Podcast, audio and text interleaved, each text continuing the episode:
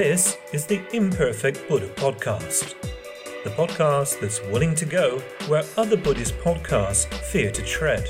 Each episode features a topical discussion and a bit of banter, or an interview with an interesting guest. You can download episodes from SoundCloud and get stuck into the discussion over at our dedicated Facebook page. We also do Twitter, and you can find out more on many of the topics discussed over at the Post Traditional Buddhism website.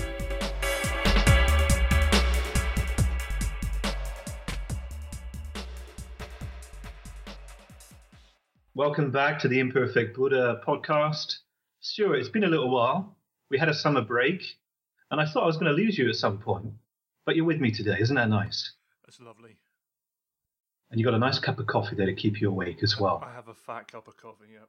Now, what listeners often don't know is that often we do these in the evening with a couple of beers at hand because it helps us to loosen up and sort of reconnect to the spirit of those pub conversations we used to have, right? Absolutely, yeah, that's that's completely right. So this is a coffee fueled session today, which I hope will make us sharper because the topic we're going to look at is pretty, pretty intense, quite demanding, but very interesting. But before we get on to it, Stuart, uh, I just said it, but we almost had a breakup. You almost left me. That's right, man. That's right. You know, eyes do wander, and uh, maintaining that, maintaining the the fuel for the long distance can be a challenge, as you know. Yeah. So you're saying you're more of a sprinter than a marathon runner. No, I just need a, I just need to keep my eye on the end goal, and then I can go forever. Okay, because I mean, if that's an analogy used for sexual relationships, there could be a problem. That would be a bad analogy, but that's not true in any way, shape, or form. Good. So I have something to check before we can get down to serious business. I I feel mm, I feel there may have been some unwarranted betrayal going on on your side. Hmm, you think now, so? can you? Why? Yeah, I'd like. Why? Can you can you confirm this rumor? Because a few people told me that they'd seen you uh, hognogging with Ted Meissner, and possibly you were trying to get in on the uh, secular Buddhist podcast series. Is that right? Oh, um, no, no, that's not that's not true. I've got a Twitter photo as here as well that shows Vince Horn holding your CV. Oh, uh, Can you No. confirm this? this is this is complete um flagrant misrepresentation. This is this is not true. So you're you're dedicated to the Imperfect Buddha podcast. Totally, one hundred percent. I, I I can't I can't believe you're even questioning my loyalty this directly on air. I'm I'm I'm shocked, Matthew. Okay, okay, all right. So let- let's, let's this is water under the bridge. Let's move on. Mm, Take your word for it, but no more funny stuff, Stuart. No more. Once you commit, you commit. okay. Alrighty, now moving on. Today's topic is non-Buddhism, which we'll get stuck into in a moment. That's going to lead us to an interview with a special guest. That's Glenn Wallis. Where hey, he's coming out of the coming out of the dark again, out of the hiding. Stuart. He's going to actually come and have a chat with us about his work, which is quite an honor because um, I don't think he has much to do with Buddhism in any way whatsoever these days. Yeah, so I don't think, like you say, I don't think he has anything to do with Buddhism now. So, and I haven't even heard him speak. I don't think I've read a number of articles and interviews and the stuff at the, you know, his book and that lot, but I've not heard him speak. So, like you say, it'd be it'd be quite an honor to have him on the show. After that, we're going to be looking at one of the big issues that's important to both you and I, and that the non Buddhism challenges in many regards. And it's a discussion I'd like to have. I, I don't know, I think you and I will manage, but I'm going to try and get two guests involved in that. I'd like a discussion about Dzogchen and Mahamudra and non dual awareness and this sort of thing, and some of the considerations on that that do emerge once you start to uh, look at uh, you know current science and uh, philosophy as far as mind and individuality and so forth is concerned. So that's a surprise for you, Stuart. You didn't know about that, but that's on the cards. Uh, I also want to do a special on post-traditional Buddhism. That may actually be the next follow-up to non-Buddhism, so that's something for people to look forward to. And I've got a couple of rather big-name guests who are likely coming on as well, Stuart. Again, hush hush. Let's see how it goes. And Stuart, you know, I'd like to make happen at some point. I'd like us to have some threesomes. I'd like to open up the relationship. Okay, so this this is this is your way of directly addressing the, the commitment issues that we've been having. That's right. I figure if I have a backup partner, I'm going to get my needs met. Me too, man. For fuck's sake. oh dear. And maybe maybe one day, Stuart, you know, this bringing in another person into the relationship, you know, sort of bursting that intimacy bubble, will encourage you to do some episodes on your own. Oh my! Yeah, wouldn't that be quite something? One last thing to say before we get going with today's topic. I actually saw a very interesting documentary yesterday, actually, Stuart. I was watching it while I was doing a home gym. And it's one of those things that, you know, I don't know what other people are like, but I get really enthusiastic about things that I enjoy. I actually studied film, for example, and I've seen so many films throughout my life that I find watching films quite a burden these days. So when I see something that actually stands out, really grabs my attention, and hopefully surprises me like a good thriller. You know, I love thrillers, but unfortunately, these days, you know, I watch one in the first five minutes, I more or less know what's going to happen. So if I'm surprised by something, I'm really happy about it. And if I watch a good documentary that sort of disobeys some of the conventions of documentary making and it's stimulating and interesting at the same time, my urge is to share it. You know, I, I just can't help it. It's just the way I'm made. So, you know, I shared it on Twitter, I shared it on Facebook, and I'm going to share it now and there's something I think actually that's going to be helpful for us that comes out of this documentary. Let me give you the name. You can watch it online, it's available on YouTube. It's called BBC Ben Building Mussolini, Monuments and Modernism. It's from this year, so it's dead recent. The presenter is a guy called Jonathan Meades, who turns out to be uh, a journalist. He was actually a food critic, oddly enough, but he's as smart as can be. He's a real bright cookie. Smart Cookie, Bright Cookie, both work. Absolutely brilliant. If you are even mildly intelligent, enjoy a bit of humor with your European history, check it out. And one thing that's great about Jonathan Meades is he's extremely smart and extremely good communicator, and he's got a wonderfully ironic sense of humor. I actually think he encapsulates what I would define as the two fundamental qualities of a good history teacher. He makes everything sort of relevant and new, and he mixes in irreverent humor. So there it is, Stuart. I recommend you go watch it too. Cool, I will. I think I will. I'm I'm digging into um, Oliver Stone's Untold History of the United States at the moment. So how's that going? That's pretty good. I've watched maybe half of the first one, so I'm not enough to be able to comment on it. But it starts off by covering uh, Second World War, and he wants to cover the guy wants to cover unsung heroes. You know, people that have stepped forward to make to do the right thing, to make the right call and do the right choices, but history's forgotten them because of whatever reason. So, and to rewrite some of the the main narrative of, of American culture, and I think that, that will be interesting. That's what I'm digging into. So once I once I've done that, I'll check that out. Definitely, thanks.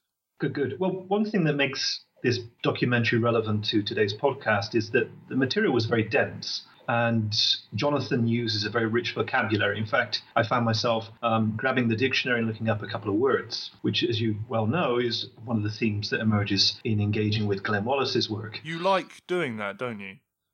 Doing what? Grabbing the dictionary and looking up terms. Well, you kind of have to, don't you? Otherwise, you, there's just blanks. It's, you know, the guy's talking, and then suddenly there's this big complex word. It could be an adjective or a noun, and it's fundamental to understanding what he's saying. I mean, you've kind of got to, otherwise you just go, Oh, yeah, that sounded good. But what did he say? I don't know. That's right. You know, It's just sounds coming out of somebody's face at that point, right?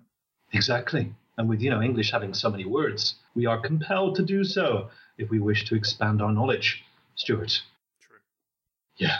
One thing that comes out of that documentary is really dense, really dense, very rich, about an hour and a half, so it's like the length of a film. The first third was really cohesive, and although demanding, was extremely entertaining. And then suddenly he jumps, and everything's connected to the main themes, you know, which are you know, modernism and, and fascist dictatorships and so forth. But it's, it's like I kind of felt at that point he should have taken a break. He should have said, right, that's the first part. This is the second part. Now we're going in this direction, just to orientate listeners or viewers.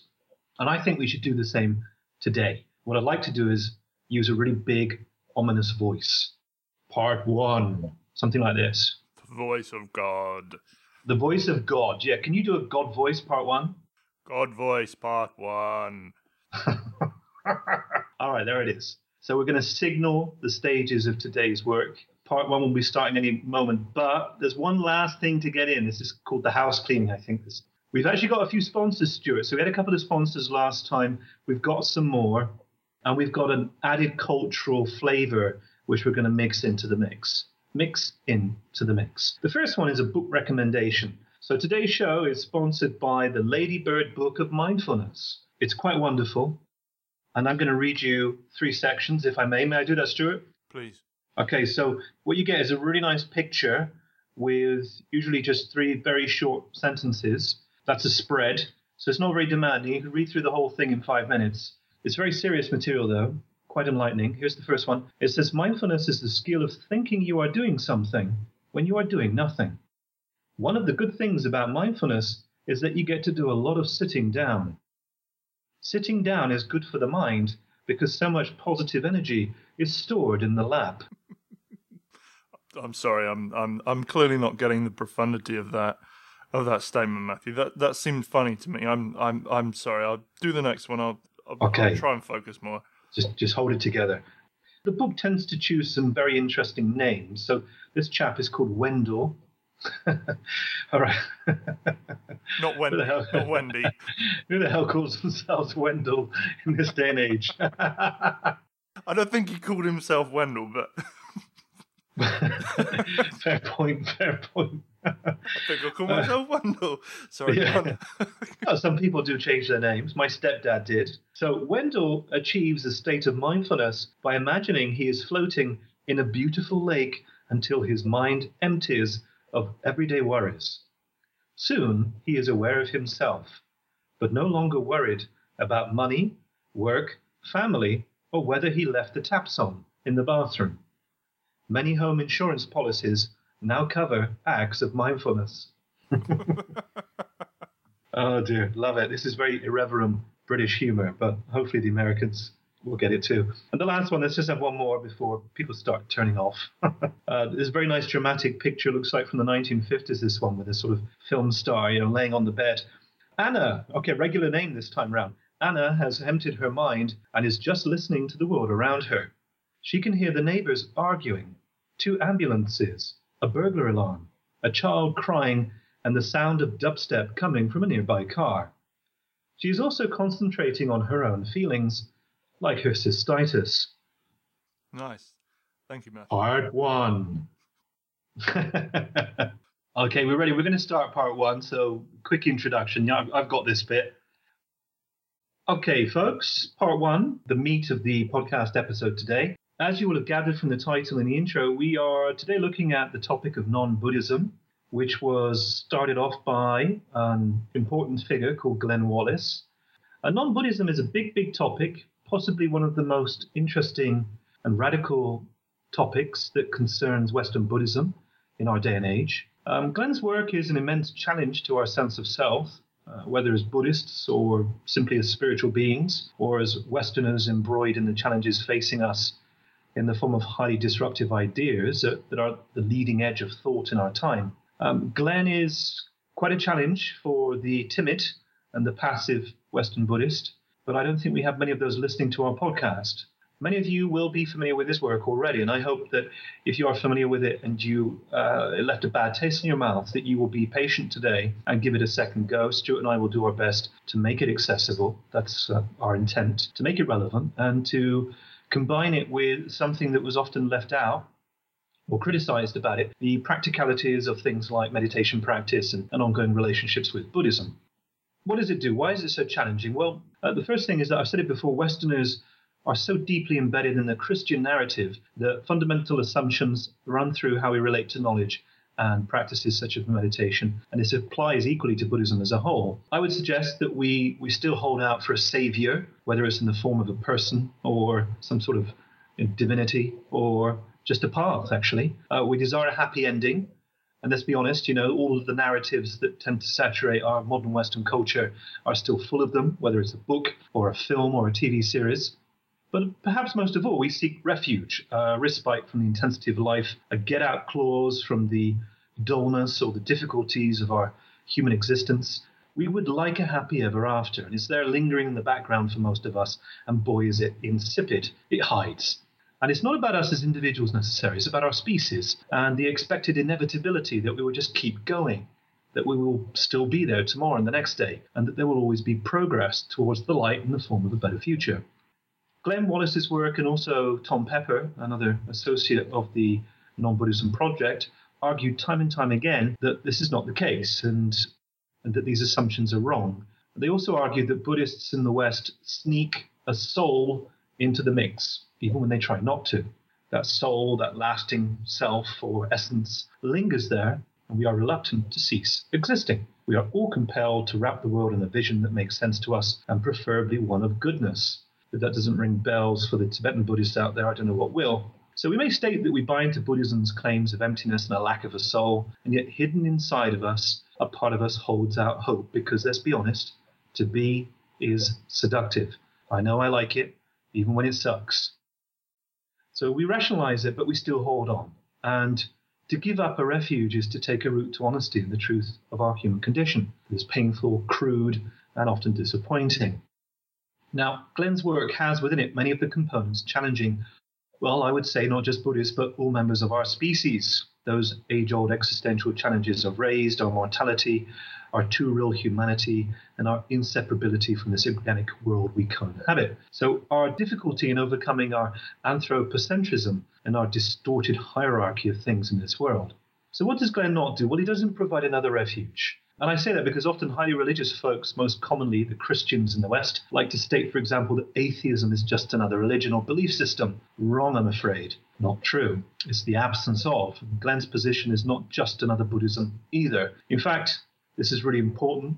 It's not even in opposition to Buddhism, and therefore frustrates many who engage with it looking to assert their own position, identities, and beliefs. Glenn's work is a commitment to our human lot and a magnificent work of critique of Buddhism as ideology and Buddhism as a man made thing. To engage with non Buddhism openly is to go down the rabbit hole, to take the red pill, and to lose some of those comforts of refuge and salvation, which is quite a challenge. To engage with it is nothing personal, yet it attacks the all too human personal investments we make in Buddhism as refuge, but from what, well, Glenn would argue, argue from reality or from the real. He rightly points out that Buddhism, and therefore all Buddhists, is unaware of its own detachment from the real world, from the flesh and blood world of uncompromised matter. Its promises are necessarily encased in its own means for seeing and knowing, which is to say, it's an ideology but it's one that doesn't realize what it is. It's blind to its own ideological status. Glenn doesn't offer the next step, the evolution or the saving grace. His work breaks open the door of mirrors, which prevent Buddhism and Buddhists from realizing they are all too often enacting a number of elaborate games with the wrong labels attached. Engaging with non Buddhism can be a form of catharsis, a ritual shedding of the masks, adornments, and customs of Buddhism as identity. It is therefore deeply uncomfortable and not necessarily advisable for the timid. In fact, the reactions to it are very telling and illustrative of patterns of resistance that many exhibited when they engage with this work superficially over at the website. Now, Stuart and I will try our best to transmit some of the power of this work in this episode and do so in conversation with you, listener, not as intellectuals, academics, or even readers of continental philosophy, but as fellow humans brave enough to be interested in how such ideas can impact our lives and our relationship with Buddhism as a source of ideas and practices. Each section warrants time, effort, effort and establishment, I would say, of a human relationship as if it was a form of practice. That is to, to say, to be worked with, to thought about, to be applied. In fact, I don't know what it's like for you, Stuart, but each time I read one of the sections, it's it's like oh my god it's it's demanding something of me yet again i end up thinking out loud about it opening my mind further and realizing the implications ramifications and importance of it all it's very intense so to finish off this introduction i would invite you to consider how some of today's material relates to any ideology and safe space of identity. For stuart and i it's been fascinating and, and liberating. And i think for many of us the latter is why we got interested in buddhism in the first place and part of why many of us left organized buddhism behind. We will deal with some of the critiques too at the end. Um, I would suggest, though, that many of those are, were based on personality politics, a poor reading of the material, or value judgments rather than ideas judgments. The last thing that hopefully goes without saying, certainly if you've listened to other episodes of this podcast, uh, Stuart and I are not high level intellectuals. Can you confirm that, Stuart? I can confirm that. That is absolutely true and we have no background in philosophy. So um, if we can make sense of it and find such immense value, well, there's a good chance you will too. So, listeners, get ready. Here it is non Buddhism. Going to be fun. Stuart, who is Glenn Wallis? Glenn is a Harvard PhD in academic Buddhist studies. He has published six books, and in no particular order they are Cruel Theory Sublime Practice, The Basic Teachings of the Buddha, Mediating the Power of Buddhas, The Dhammapada Verses in the Way, and Buddhavacana, a Pali reader. And I believe his latest book is A Critique on Western Buddhism, The Self Help Myth. The books that I have read and, and the work that I've looked at from him are Speculative Non Buddhism on the speculative-non-buddhism.com site. I've read his Nascent Speculative Non Buddhism PDF on, on several occasions. So I'm assuming, Matthew, from reading these and from looking at the way that he's progressed through his work and on reading the Cruel Theory Sublime Practice, which I found to be excellent, it's heady, you know, it's it's intelligent. Glenn is clearly intelligent, not only in the you know what could be called classically intelligent in terms of a, a, Western education, a university education up to PhD level. Clearly, that takes a, a classical level of intelligence, but also creatively.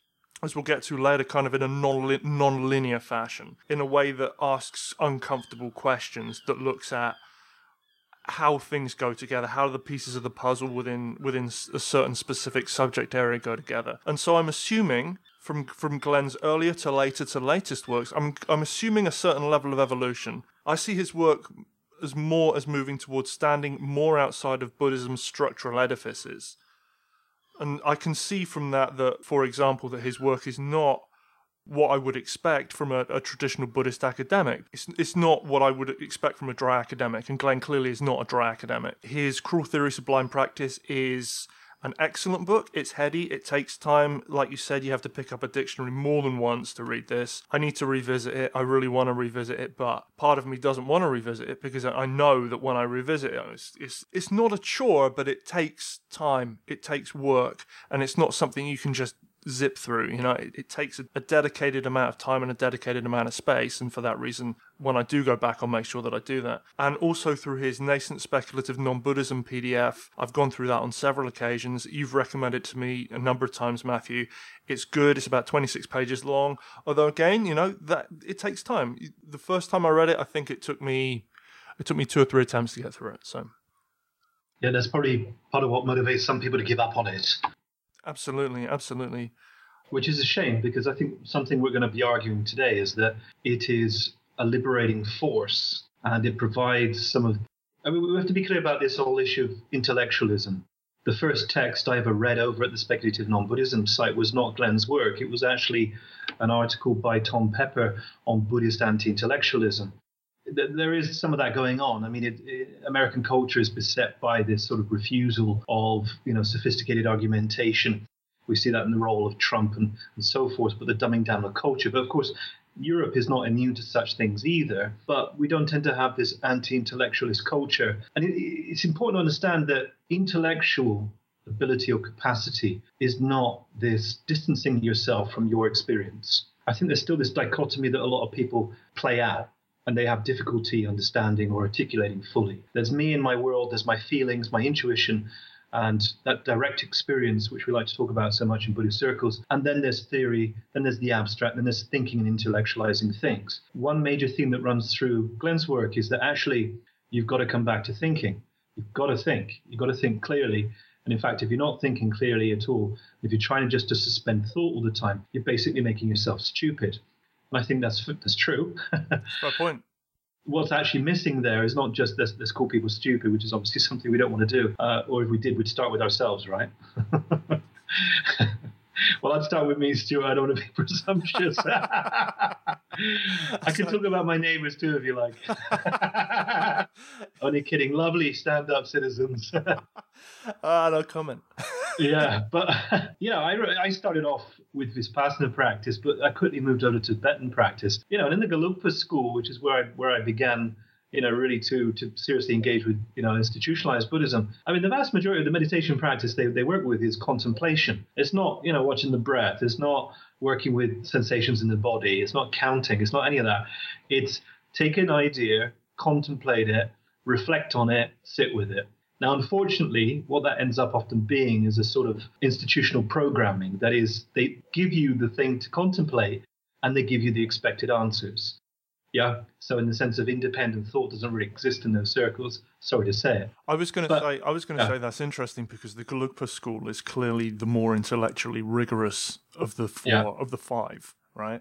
Or, yeah. or six, depending on you know where you go to look. But this is clearly the more intellectually rigorous of the Tibetan Buddhist schools, and to be given an a predetermined answer when you're intellectually investigating that's not intellectual investigation, is it? Not at all. In fact, Glenn would probably define that as sort of the reproduction of ideology. But let's not jump ahead of ourselves. The one point I wanted to make, I would suggest that you could take Glenn's PDF document because it's free. Is that you can take each of the points, whether it's the introductory sections, which act as an affront to sort of blind Buddhist allegiance and unthinking allegiance, and then there's a heuristic, which we'll get to onto in a minute, which provides a whole set of topics that you could actually meditate on, contemplate, think about, and sit with. And I think that's the nice antidote to anybody out there who's listening and thinking, oh, yeah, but you know, it's just theory, it's just abstraction, it's just thinking, blah, blah, blah. What about my direct experience? So, one of the things we're going to try and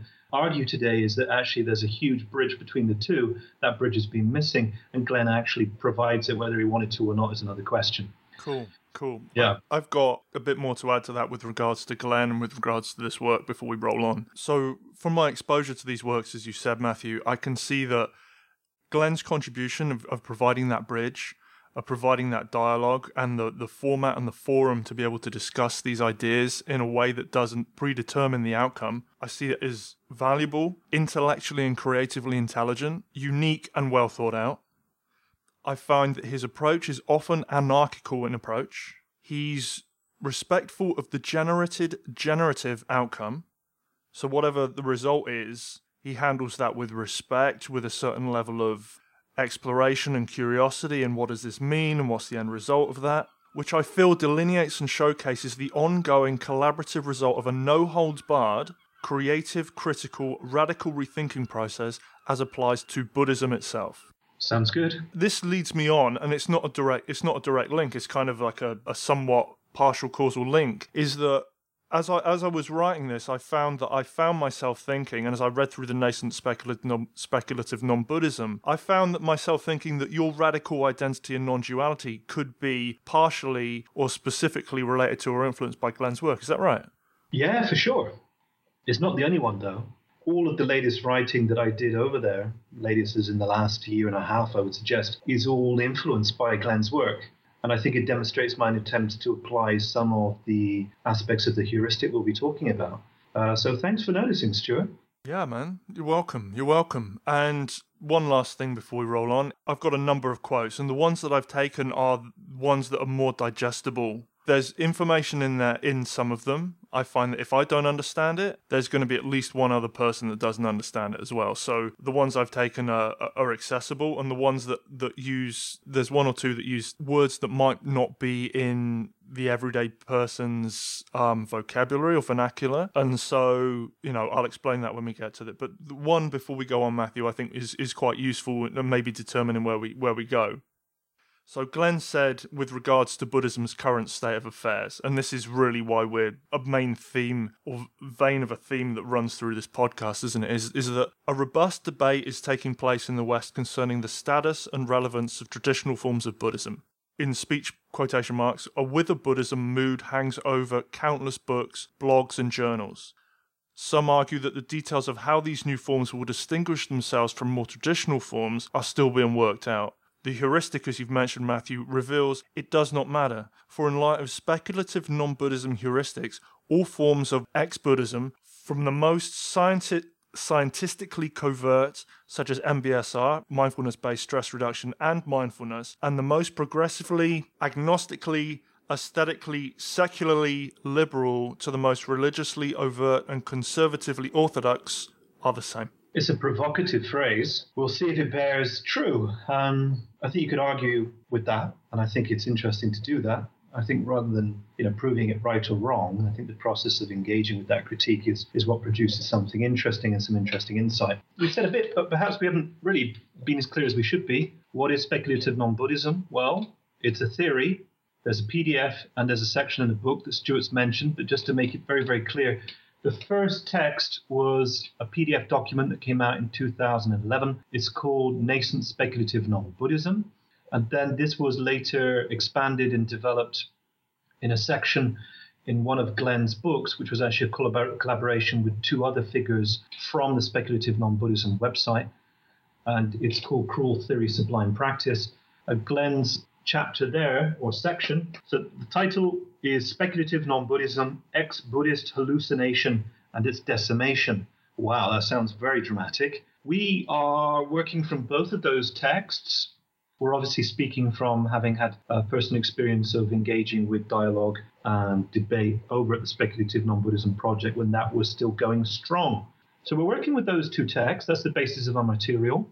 And we're looking then at speculative non Buddhism first as a theory, meaning a set of ideas that formulate into a theory of practice or a critique or a way of critiquing Buddhism. The second step is the heuristic. We've mentioned that word a few times, and Stuart's going to define it now primarily, though, a method for critiquing Buddhism as ideology, which is why the uh, quote that Stuart just made is important because part of what Glenn's illustrating in that statement about the sameness across all different forms of Buddhism, including, let's say, the more radical or more innovative forms that are occurring at the moment, is that they can mutate as they may like.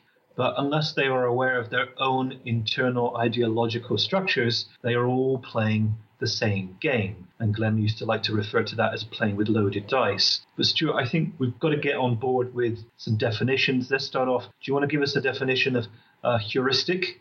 Certainly, certainly. Now, with regards to the heuristic and with regards to the overall approach of, of Glenn's work, firstly, it's adult and X rated.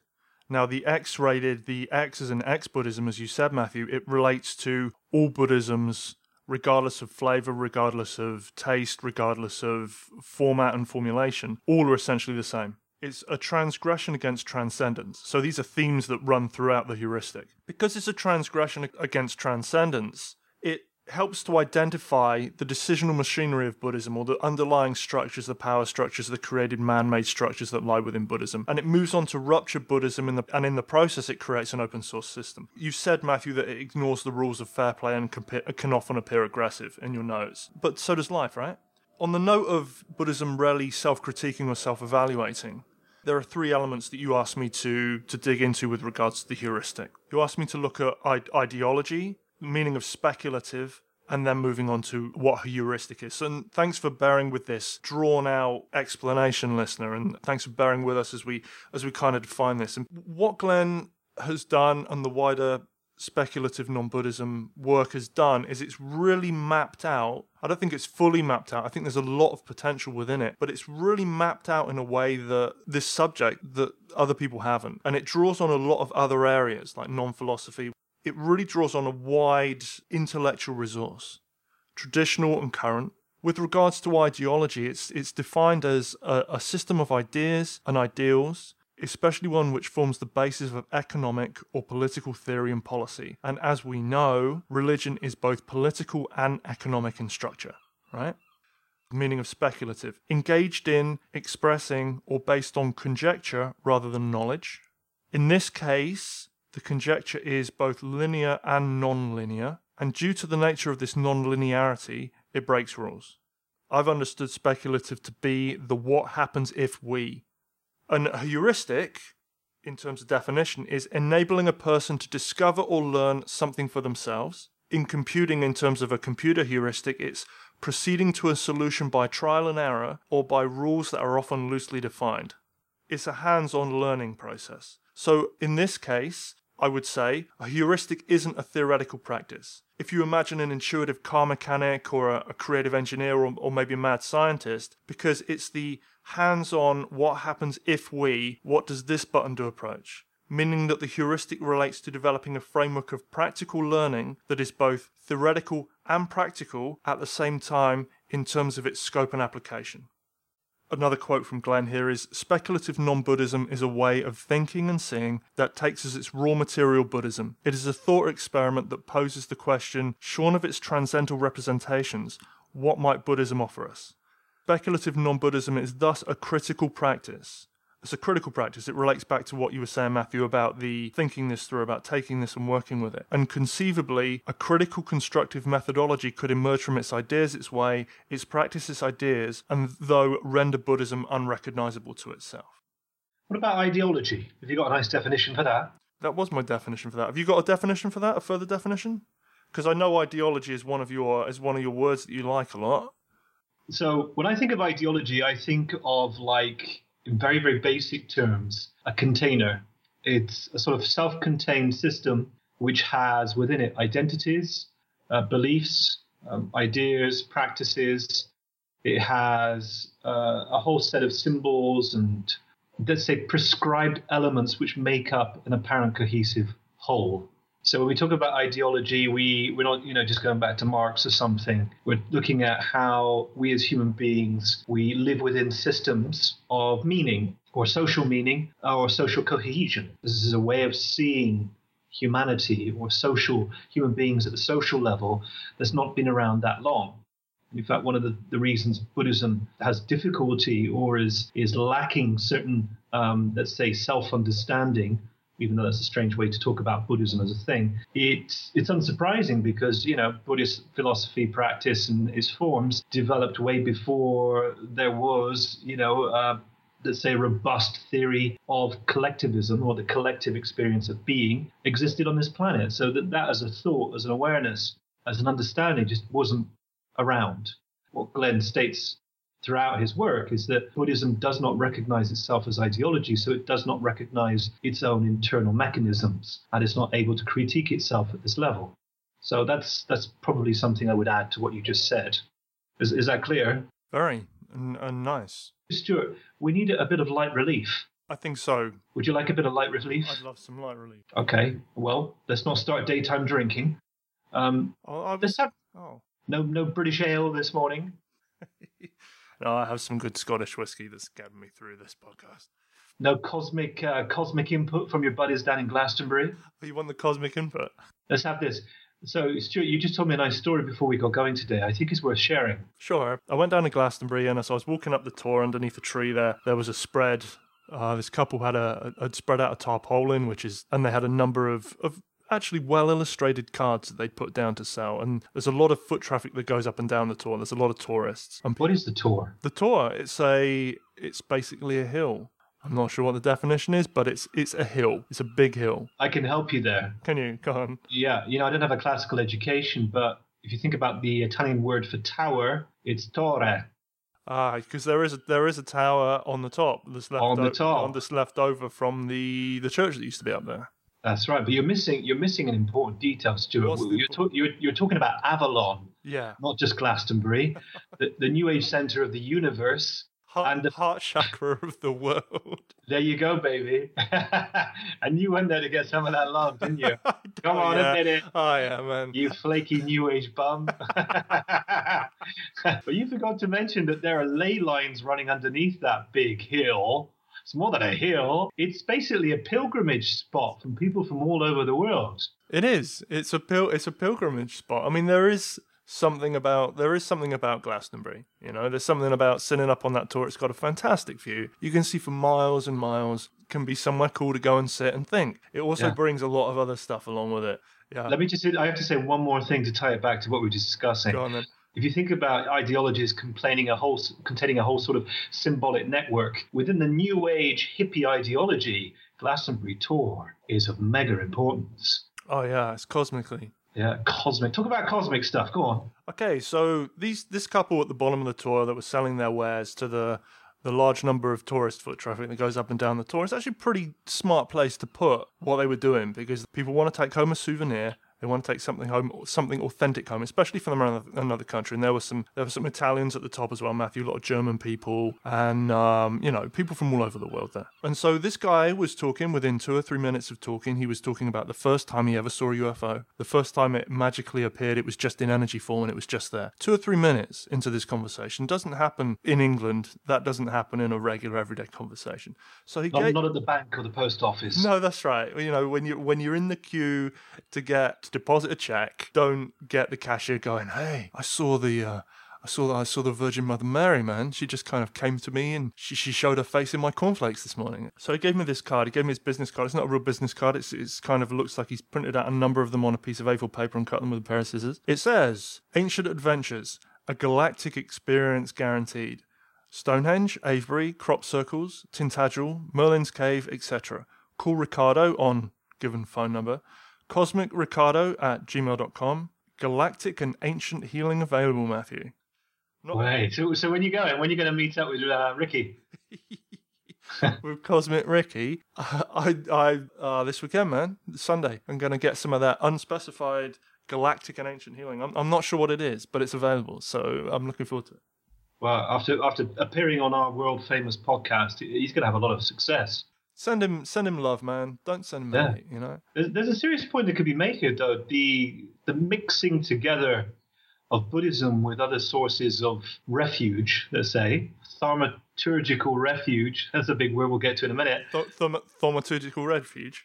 That's the word, Jesus Christ. pronounce, pronounce that. Th- with... Thaumaturgical refuge. See, this is when Glenn comes on, he's going to go, nah, guys, come on. You know, that's not it. Yeah. Yeah. Well, he corrected me, I think, already on somebody's name. It was a French name, and a French person's about to come back again into the show, and I'm going to butcher his name as well. Mr. But Mr. Francois Laurel. Laurie. Frank Laurie. Fucking Laurie. Frank! but before we get too stupid, let's do something slightly less stupid, but still stupid. Damn it, stupidity factor is high today. Yeah, yeah. it's got to be. Come on, man. We're, we're two we're two regular guys that look into this stuff because we find it interesting, because we find it relevant. We might, we do our best to make it as relevant as we can, but it has to be offset with a certain level of stupidity because the intellectual content is high. And if we just went, it's this, this, this, this, this, this, this, this, and this, and therefore this people would tune out. So we've got to keep people engaged, and this is fun as well, you know, yeah. right? Yeah. Thank you for comforting our audience and making me feel, you know, that I can be stupid. You can go ahead. So if I'm going to be stupid, let's let's have a game show. Let's have a quick quiz. Okay. You up for this? I am. Okay, so here's for a bit of controlled stupidity, Stuart. You know that reading Glenn's work means expanding your vocabulary. Yep. There's really no choice, otherwise you just give up. True. And that would that would be the wrong move. That's what we're arguing today. Okay. So let's have, a big word list and let's do a quick quiz. So I'm going to give you six words in total, and I'm just going to give you like three to four seconds to give me a synonym for each. Now you should know these words, but the synonym is perhaps a little bit more challenging. The audience can also play. Uh, don't worry, don't worry, dear listener. Due to magical powers that I recently developed with a Tibetan yogi in Brixton, I will hear you directly wherever you are and any time you play this game. Just put your hands onto your laptop screen or your iPad, Android phone. And feel the words coming out of you and arriving at the Imperfect Buddha podcast. That's right. You're never too late to play. So, you know, if you're listening to this a year after it was put online, don't worry, I'm still going to get the answers. The random winner will get the next podcast episode, Stuart, for free. For free? How about that? Generous, generosity incarnate. And as an aside, if you are a member of a death metal band and you are looking for a name, each of these words could work. Could work, Stuart. Seriously, these are the best death metal band names I've ever come across. Now, most of the words come from Latin, I believe. So here goes. Number one, Stuart, I've got the timer on. Aporetic. Um, disenchantment. No. All right. Perplexity. Perplexity. Okay. Inclined to doubt. All right, you ready? The one that's difficult to pronounce. Thaumaturgy. Uh, magical. Marvelous. Yeah, good. You got that one. Oh, this one's terrible. Acataleptic. Not not prophylactic. not prophylactic, no.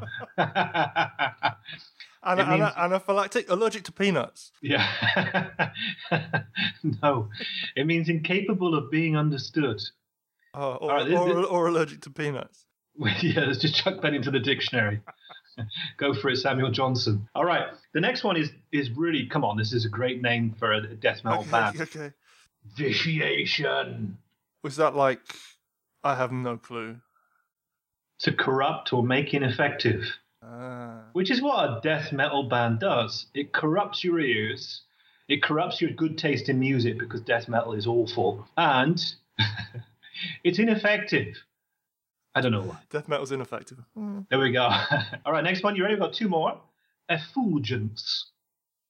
Losing me on these words, man. You really are. This is great. This is a brilliant, radiant, shining forth. Uh, you mean effluent? No, Effluent. effulgence. Effulgence. That's the word. Probably pronounced incorrectly, and I can't be bothered to look it up. And the last one, oracularity. Oh, that was with regards to um, like an oracle. That's right. So it means, you know, sort of giving out speech or saying things as if they come from special authority. Yeah, yeah, yeah. So it's like, yeah, like you say, like it's it's coming from an authority. Not bad, Stuart. You got two. I got two. Yeah, considering you've read the work, you know, 15 million times, that's, I. I guess, our, I guess our audience is screwed, isn't it? Yeah. So what's next? Let's get out of the stupidity seriously this time. Let's talk about the next topic, which is non-philosophy. So Glenn states that his work was inspired and informed by non-philosophy, but is not concomitant to it, meaning he, you know, he's kind of done his own thing with it. Um, non-philosophy, though, rather like Glenn's work, is uh, an intellectual challenge. Uh, French philosophers, Stuart, I don't know if you've read much by them. Um, I haven't, but the bits I have read, uh, they tend to have an interesting way of expressing themselves. It's very complex, very rich. This is part of French culture. This is Yeah. way more part of French culture than it is English culture. I really have the feeling that, that the world owes the French a debt of gratitude for the philosophy that they've come up with. It certainly gets downplayed at English education. In my experience, we start off with the Greek philosophers, which of course are, are key, but I think the French philosophers really are owed a, a debt of gratitude for the for the thinking they've done. They're not always right, but they've at least they've stepped out and they've they've really hmm. pushed pushed that forwards. They're creative in a way that many others are not. They have a sort of roundabout way of looking at things, which contrasts quite steeply with the sort of Anglo-American uh, philosophical tradition, often defined as analytic, uh, which just by its name, you you know, just tells you, you know, logic, forward movement, uh, clear analysis, and so. Linear, one direction, beginning end kind of thing. Yeah. The French, I think the French are kind of like, you know, sort of uh, analytic philosophy on, on magic mushrooms. This means that a lot of people turn off. Uh, people like Chomsky just say it's nonsense. And Chomsky is, you know, a great thinker, great guy, made wonderful contributions to critique of capitalism and so forth. But I think he's wrong. I think he's wrong on this. I think a good bit of French philosophy just blows your mind, and it is similar to taking drugs. Shall I try and pronounce Frankie's name properly? Good old Frank. Yeah, please do. Oh, God, this is difficult. Francois, that's got to be right. That's Francois. Yeah, come on, Matthew. The listeners are on tenterhooks. Uh, L'Oreal. L'Oreal. L'Oreal. I'm Did that work? editing that out. there we go. I feel like Steve Martin, you know, playing playing the Pink Panther, you know, with his shit French accent. Oh, priceless, Not far off. Come on, priceless, honest. priceless. He developed a, what he what he defines as a science of philosophy. He's actually had about 20 books published and currently directs an institution dedicating to developing non-philosophy. Uh, in the Anglo-American world, his work has been spread in great part due to the translation and efforts of Ray Brassier. Again, that should be French, but I give up. He's a proponent of speculative realism. Um, Ray himself is an interesting and challenging thinker and author, and certainly it appears that the writers at the Speculative Non-Buddhism site were all influenced by him.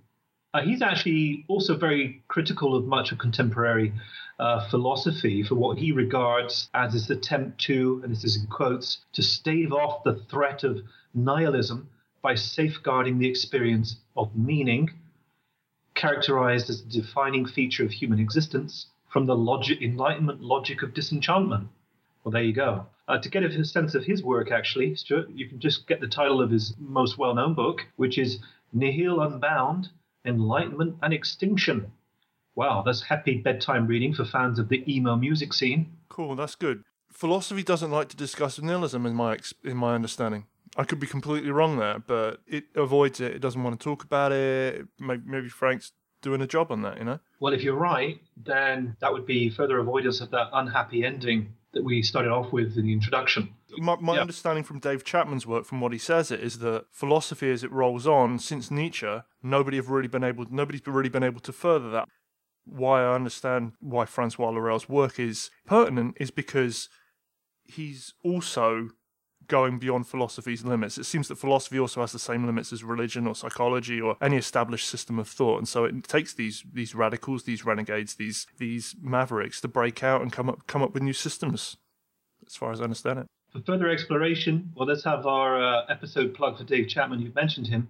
He's uh, in the process of writing a rather interesting exploration of Robert Kegan's work on adult development, and he touches in on nihilism as he does. Um, as you must be well aware, Stuart, uh, nihilism is approached within Buddhism, and it's seen as an extreme. I'll just make a few points about non philosophy. I'm probably going to annoy any philosophical purists listening, but you know, as I do with Buddhism, I, I don't really care. I think it's useful just to have a bit of background to understand where Glenn's work sort of catalyzed by. Exactly. So exactly. Yeah. Yeah. That's good. That's cool. That's very. All cool. right. So Laruelle states that all philosophy is structured around a decision. Uh, this word is crucial, so we might understand it initially as meaning a commitment and investment of belief. And with non Buddhism, in particular, it's investment in an identity. Francois Laruelle basically states that at the heart of all philosophical thought is decision. So it's a commitment to a position, and then everything structures itself around it. Uh, a more technical distri- description, which I got off of uh, his new introduction to non philosophy, defines it as a dialectical splitting of the world in order to grasp the world philosophically. So dualism here can be understand, understood not as you know inherently bad, as spiritual folks are often you know want to frame it, but rather the process followed to gain perspective on sort of vast vista of human experience, or a means to situate ourselves in relationship to being, knowing, becoming, etc. So that's a dialectical split too. What he's saying is that Buddhist, uh, sorry, philosophy is unaware that it's doing this, and that's the problem. Laruelle states that philosophy and philosophers are blind to this decision, does not recognize that such a commitment has been made, and this might be understood as systematic or ideological blindness. And it's kind of like saying the prisoner cannot see the bars and the guard. So, this sort of splitting that he describes is always taking place between these dialectical poles and it compromises the challenge or conditions of being enmeshed in subject object orientation, and it also produces a gap at the same time. So, what does this mean? It's like saying, well, we're, you know, we're playing a game of football, we're doing it between the two goals, and those goals allow us to give context and meaning to the way we're looking, perceiving, but also experiencing. All right, and the the confusion there would be to assume that there's nothing beyond the playing field that we're in. That's, okay, that's interesting. To, just to jump in there, another analogy I I would take that as is um, in Carlos Castaneda's work. He talks about tabletop, doesn't he? He talks about the tonal and the nagual, doesn't he? Oh right, yeah, yeah. And he says that the known is the tabletop, and it's the shaman's job to go off of the tabletop and then bring stuff back. Nice, nice. Did you get that nugget of wisdom from Glastonbury Tor? Downloaded it while I was up there. Yeah the, the one point that needs to be made though about ideology in general and identity, and also about non-philosophy, is that um, there are gaps that take place within these two poles or these two goalposts or this tabletop, if you like, which is that you know the, the rest of, of reality, if you like, or everything outside that playing field is kind of constantly revealing itself. And so what happens is actually a dual blind. But the first thing is that we're aware of it, but we ignore it because our commitment to the tabletop or the football court or philosophy or Buddhism is so strong and so much of what we are depends on it. We actually establish, both individually and collectively, means or methods for ignoring it or translating it rather than seeing it. So if that gap appears and there's like a, a, a lack of continuity or something about the great nugget of wisdom or the philosophical position doesn't quite add up, and that would actually be a form of this, this split taking place. What we will do is invent another philosophical line, or we will come up with a dharmic explanation or we'll come up with some sort of behavior that allows us to excuse it, justify it, or seemingly integrate it into the tabletop or the playing field rather than actually recognize that reality is breaking through this game that we're enmeshed in. So hopefully that's a clear way of thinking about it. So, what does non philosophy do? It actually applies its methods to the decisional resistance to radical immanence. Radical immanence is a term we're going to see again when we talk about emptiness. Uh, radical immanence is quite complex immanence actually relates to the discussion we had with Adrian Ivakhiv. Immanence is the opposite of transcendence. So immanence is everything is absolutely right here and real. So it's not about escape. Um, decisional resistance means that we resist looking at it, which is kind of what I just said, and we resist also being aware that we've actually made this commitment. That is, we're, we're reluctant to admit it, to accept it, and to see it, and to see how that decision or that commitment to Buddhism or to philosophy actually binds us to an inability to see clearly. All right. Now, if I've actually understood in its usage by Laruelle and then Glenn, immanence here also means that there really does exist no transcendent principle. You can read that as no God, no gods, no saviors, no magical other worlds, no Buddha lands, no, you know, Chenrezig, you know, out there somewhere. There's no external cause to the world either. Process of life production is contained in life itself. That's an interesting position. Some people will critique it. Feel free to do that. Decision can also be understood by introducing a third split, which I refer to in my amateurish way as the third option. You know, so if you look at dichotomy, we get stuck in is is that or is this, is black and white thinking. The third split would be to step outside the duality, but to step outside and to look at it very clearly from a proper distance. So you actually don't get into reaction to the position you're in. So, and what he argues for is the need to engage critically which is uh, a difference that many people have just missed, especially when they critiqued his work. You need to introduce a third split. A break from the dualistic entrapment of the dialectical opposition takes place. On an individual level, this means shifting out of identification with the dialectic. So it's like it's suspending it there. So if we use your analogy of the table, um, rather than looking under the table, it would be like, you know, sitting on one of those nice UFOs that Ricky t- talked about, floating above in your UFO and looking down at it and going, oh, look at that. So you'd actually be able to see the table with the goalposts and the space in and around and under it. But you wouldn't go so far as that you can't see it anymore. Why would you do that? Because, well, if you're reacting to something, it's like in psychological processes, you often end up reproducing it at some later date because there's a lack of transparency about what it is that caused you to engage in that relationship in the first place. And psychologically, the recognition that decision actually um, pays a great deal. That is, you get a lot from it. As every good Buddhist knows, and every, let's say, discontented Buddhist knows, it's difficult to leave the family home. It's difficult to leave the Buddhist family home because there's so much we get from it. It's the same issue with cults that we talked about already. Tying it all together, last point. Laruelle basically calls artificial dualities into question, pointing out that they are used as markers of reality when they are not. He does so without abandoning them and with a concern to their claims of representing or defining accurately reality and or truth, and he says that they do this instead in an abusive manner.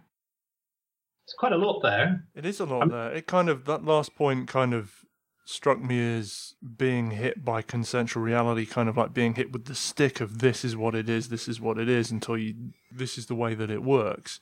But if you've been taught that and you don't question it, then that yeah, then that is the way that it works. But that doesn't mean that that's an actual realistic representation of reality, does it? Yeah, I think non-philosophy, just like non-Buddhism, is actually a door to freedom. It's immensely challenging, so most people won't engage with it. I don't think.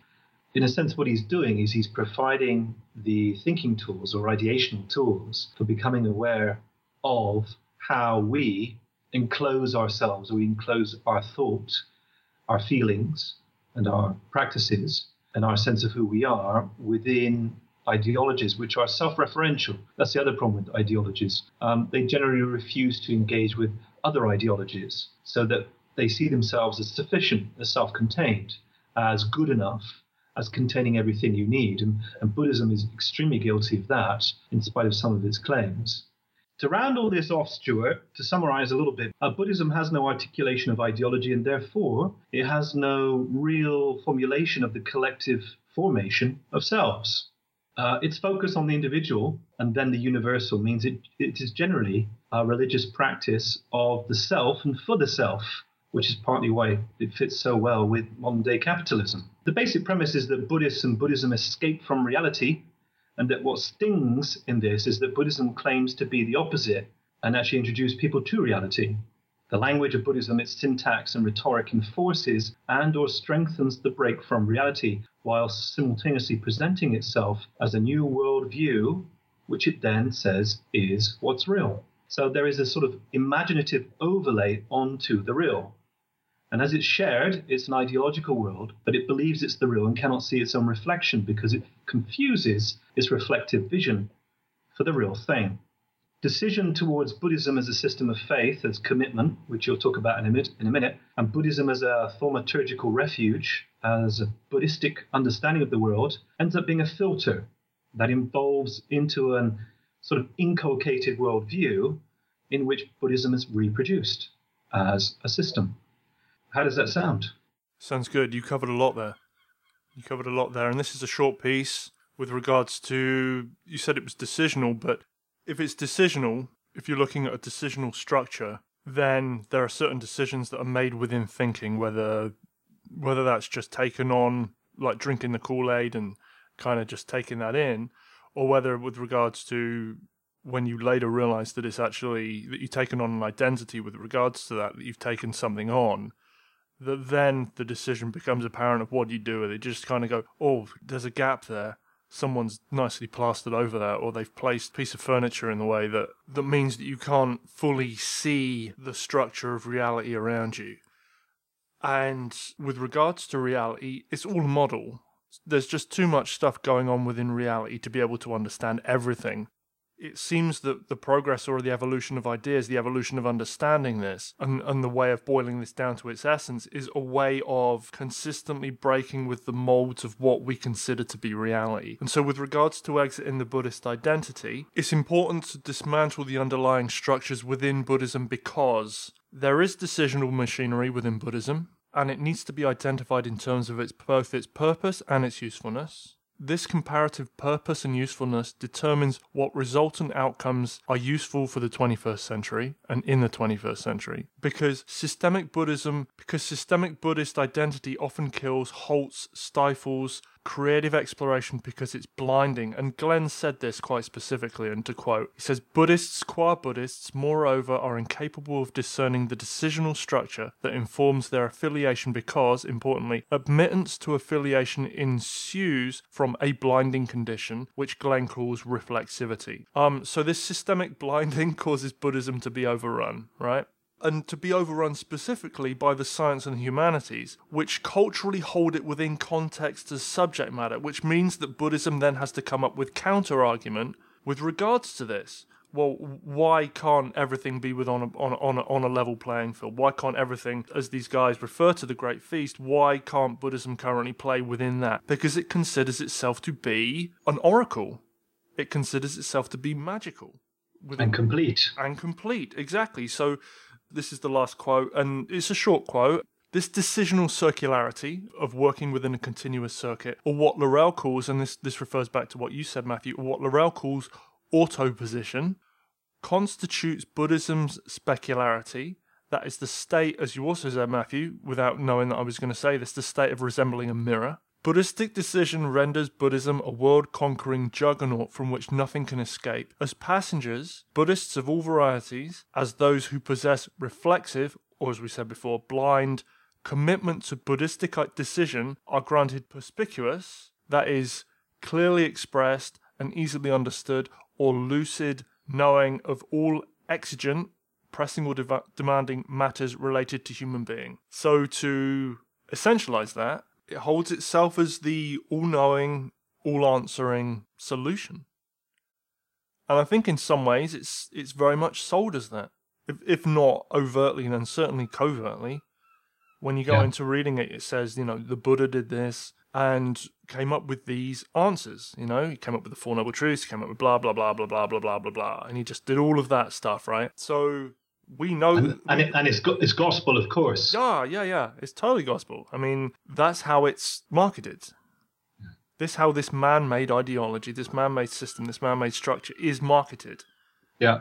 You know and so it's even though it holds as its core as a core fundamental building block within it to identify i mean buddhists throw this around and we talk about um, the language that the, quote unquote Buddhists use is that the Buddha said, you know, we're told that the Buddha said, don't take what I say as, as the truth, don't take what I say as the gospel, question everything for yourself. Well, you, you're not taught to question everything for yourself within traditional Buddhism. It said, hey, this is a beginning, and then take everything that we say after this as, as the truth. well, it comes back to what I said about the Tibetan contemplation activity that you, you can think, but think within these bounds, within this dialectical split. There we go. Come back to the big words. Yeah, we're going on should... to, we are actually going on to big words, but yeah, go on, mate. Well, I, I, there's one point worth mentioning, which is ideology again, but ideology is a non option in the sense that we are always within ideologies. And this is a point that was discussed ad nauseum over at the speculative non Buddhism site because people struggle with it, specifically because it comes up against or challenges the notion of non dual perspective or naked perception and so forth. So, what we see there is that, you know, our senses, our five senses, do not interpret the full spectrum of reality. Uh, it's very basic just to say, for example, we don't see what a bat does or a cat for that matter. And, you know, there's, there's much we don't see in here and so forth. Omniscience obviously is a laughable concept. So what does that imply? It implies actually that the idea of truly pure perception and experience doesn't exist. So what, what Glenn and Co argued is, or argued, they, they pointed out because it's, it's just simply the way it is. Oops is that you're always within some ideology, but what you can do is change ideology. You can change the, ideology, the ideologies that are, let's say, available. I think if you're a modern day Western Buddhist and you've got a few years behind you, I actually feel that your job actually is to act on Buddhism. If you take any of this stuff seriously, if you're a sort of part-time Buddhist or you're a vacationing Buddhist, as I like to think, you know, or where you just do weekend warrior, or a weekend war. You know, you just do these practices to basically make yourself feel better or to manage your life and anxiety, which, hey, you know, just to be clear, don't have a problem with that. That's fine. As long as you're honest about that's what you're doing. No problem. If you're actually dedicated to the Buddhist program, if you actually take seriously some of the initial propositions of Buddhism, that you know they're very radical propositions, as we've said before. They go beyond self-help, sort of nullifying the negative effects of, of modern day living. They involve, you know, very radical concepts of freedom and perception and, you know, letting go of the idea of continuity and, and dealing with our, you know, all too uh, real humanity and so forth. And the point being that if you act on Buddhism, then you're starting to act on the ideology. If you only do that within the ideology without being aware of it, without stepping outside, as both Laruelle and now Wallis have suggested, you're actually not really doing anything. You're just moving pieces around or you're changing the flavor of the cocktail or you know the soup but the soup and the cocktail you know, pretty much are exactly the same as they were before or shifting furniture around the room you know or or that one there so the point being is that you can change ideology, but you need to be aware of it first of all, and you need to stop making excuses. A lot of people they react to this material by going into self-defense and asserting their position. Well, all people in all the ideologies do that, and that's a very clear signal that a person is actually caught up in what we've, we've described as decision. They're caught up in their commitment. They're not able actually to loosen the binds and the security or the good feelings or stability or certainty that being embedded to that ideology actually provide. But we see from the bigger perspectives that, you know, people acted on Marxism and communism. They acted on it. Communism changed and eventually it fell apart people act on capitalism. You know, the people, the, the top 0.1% are constantly acting on capitalism but they're trying to keep the narrative going. You know, we can act against that too. And one of the problems is when you accept things as given, that is, given by God, if we go back to the Christianity issue, then you resign yourself to them. You're a passive receiver of these things. The idea of this work, and specifically the heuristic steps we're going to look at in part, is that they give you the ability to break from the identification, step outside, look critically, and actually start to do something with it, which at the end of the day in spite of the criticisms, that's what Glenn wants. Cool, cool. I like that. You you brought up some really good points there, and some that triggered off my thinking and triggered off um, some interesting insights as you went through that. Now, one of the things is the the Christian what's it, the Christian narrative that we have within our within our society. We're not we're told that within Christianity we need an an intermediary to liaise between ourselves and God if we really want to talk to God, if we want to be absolved of our sins, whatever the fuck that means, then we need a, a, priest, we need a vicar, we need the Pope, we need whoever to be able to to mediate, con- to conduct that communication. We don't have direct access as a, as, as a system, and I think Buddhism kind of takes that on. In some ways. Like we are not allowed to think or critique or wonder or speculate or look at or observe or understand or experience exactly what it is that we're working with here. What I see is what Glenn has done is he's taken that off the table and he's literally just dumped a big chunk of it in, in our lap and gone, hey, look at this. And in a way has transitioned that and, and gone, look, hey, you can work on this. Another point that you brought up there was the relevance and the commitment and this has come up with regard to the work that we do on the podcast here for me as well, is that you can't just take Glenn's work and the speculative non Buddhist work and work of other notable people that we've had onto this podcast. You can't just take this material and just dump it in somebody's lap who has no exposure to, to Buddhism or has no exposure to deeper or wider vistas of of thought and experience and understanding and experimentation and say, hey, what do you reckon? What do you think of this? You need an entry point. Where do you peg yourself within this? Is it cool just to go, well, I got go on, on weekend retreats and, and, and just get some feel good out of this stuff? Okay, we need more of that in the world, right? But, you know, is, is that what this is about? what is your commitment to the work? How do we make this relevant? Really, I see it as a, as a core group of people that are going, people that are more intelligent than me and, and more committed within their very specific fields. I can't read Pali. I don't know Sanskrit. I can't read Tibetan. So it takes people that have this knowledge to be able to go, look, this is this. And then it's after that it's other people that pick this this kind of stuff up like me and you matthew and we work with it. And then it goes on from there. There is a cultural relevance to this material but certainly we can't expect everybody to engage with what glenn's done. I think that that's obvious. So those are the points that came up for me. I rambled a bit but there you go. The imperfect buddha podcast is sponsored by o'connell coaching. Get a grip on your spiritual life. If you're a buddhist ex Buddhist, bored Buddhist, or spiritually undefined but curious, I might be able to help if you're stuck in a rut, need to reevaluate, or make sense of practice without the bullshit. I work in person in Italy and through Skype worldwide. You can find out more by visiting o'connellcoaching.com or follow the link at the Post Traditional Buddhism website.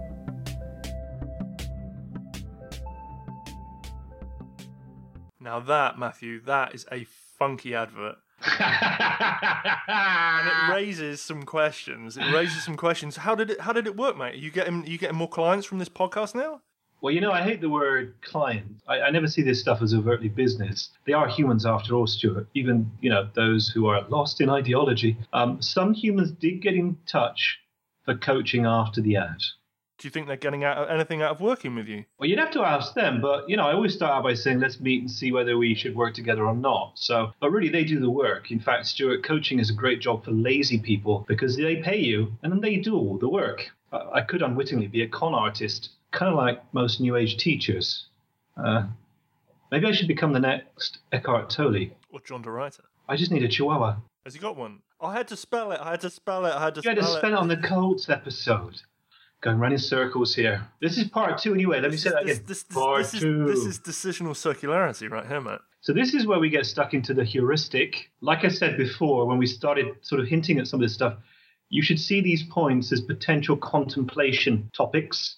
And I actually think that contemplation could be defined, you know, as a sort of meeting point between intellect and intuition. Now, there are 37 items. There's no way we can do all these today. It would bore the hell out of you. We've indirectly covered quite a few of them in our discussion so far. So we've picked out a few key ones just to give you a bit of flavor. And again, we suggest you go off and, and work with the others. Stuart, where do you think we should begin? At the beginning. Which means I have to talk about Buddhism and Buddhist.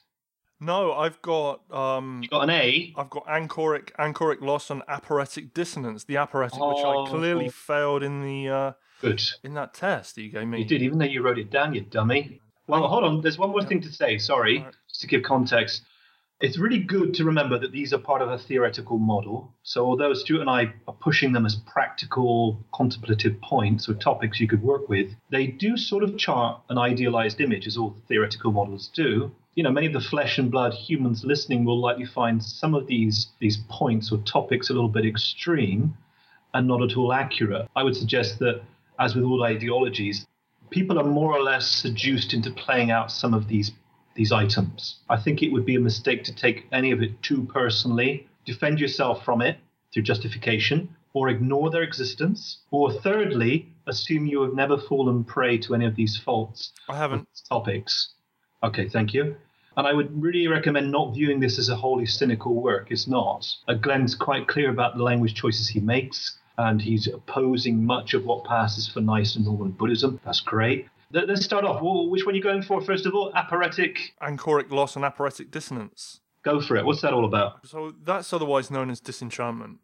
And this happens because it becomes apparent that Buddhism does not have all the answers, that the group isn't developing, evolving, or thinking for themselves or itself. And one of the things that frustrates me more than anything is that answers in talks or workshops or retreats are any of these, all of these, or partially some of these. Canned, safe, in some way limited or closed, and based around the same theme. You know, like it's an ongoing theme that just continues and continues and continues, and you can put up your hand and go, uh, what about nature and mind? And then they kind of go, oh, well, we'll discuss that a little bit later. And then the theme just continues, and there's no real discussion or exploration. Of course, that can't happen in a workshop that's got 24 people and they've got questions from different things. So, you know, you've got to stay on topic, right? But like a real answer would be useful every once in a while. In a... So that's, for me, was was what reflected anchoric loss and aporetic dissonance is. And the next is Buddhemes.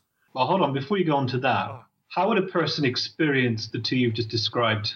Frustration, annoyance, anger, uh, fuck this, th- those kinds of reactions, feeling lied to. This doesn't work for me. What is this system? Um, this doesn't fit with my life. I'm not getting the answers I need. How do I deal with my relationships with this? How am I supposed to show up in the world if they're just giving me these basic goodness answers everything? You know, for a Shambhalian thing is, is one of the things that everything is basically good. Is it really? Is that even question? No, it's not. So, and I'm not getting that axe out, you know? yeah, please don't.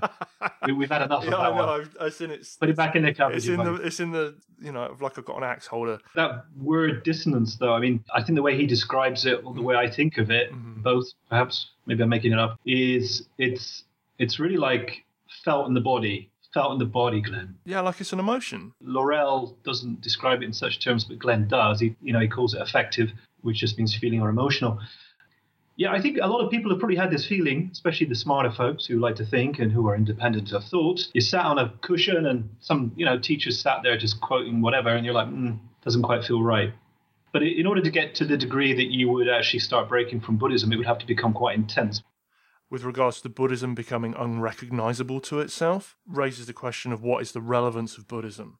And also, again, back to the same theme, what is the person's commitment to Buddhism? When a person hits this, I see, is that if they continue with Buddhism in whatever way, shape, or form, first they have to understand or see or experience that there is a way to be able to move into evolving or moving on with it. If they're sufficiently committed you know, without rambling on, they have to feel that there's some kind of a link, some kind of relevance, some kind of value that it brings to their life. And so that's kind of the only way to kind of get past it. Otherwise, just go throw your hands up and go, this is nonsense. This teacher doesn't answer my questions. The Buddha doesn't know everything. He's 2,500 years ago, you know, clearly. He didn't even have the internet.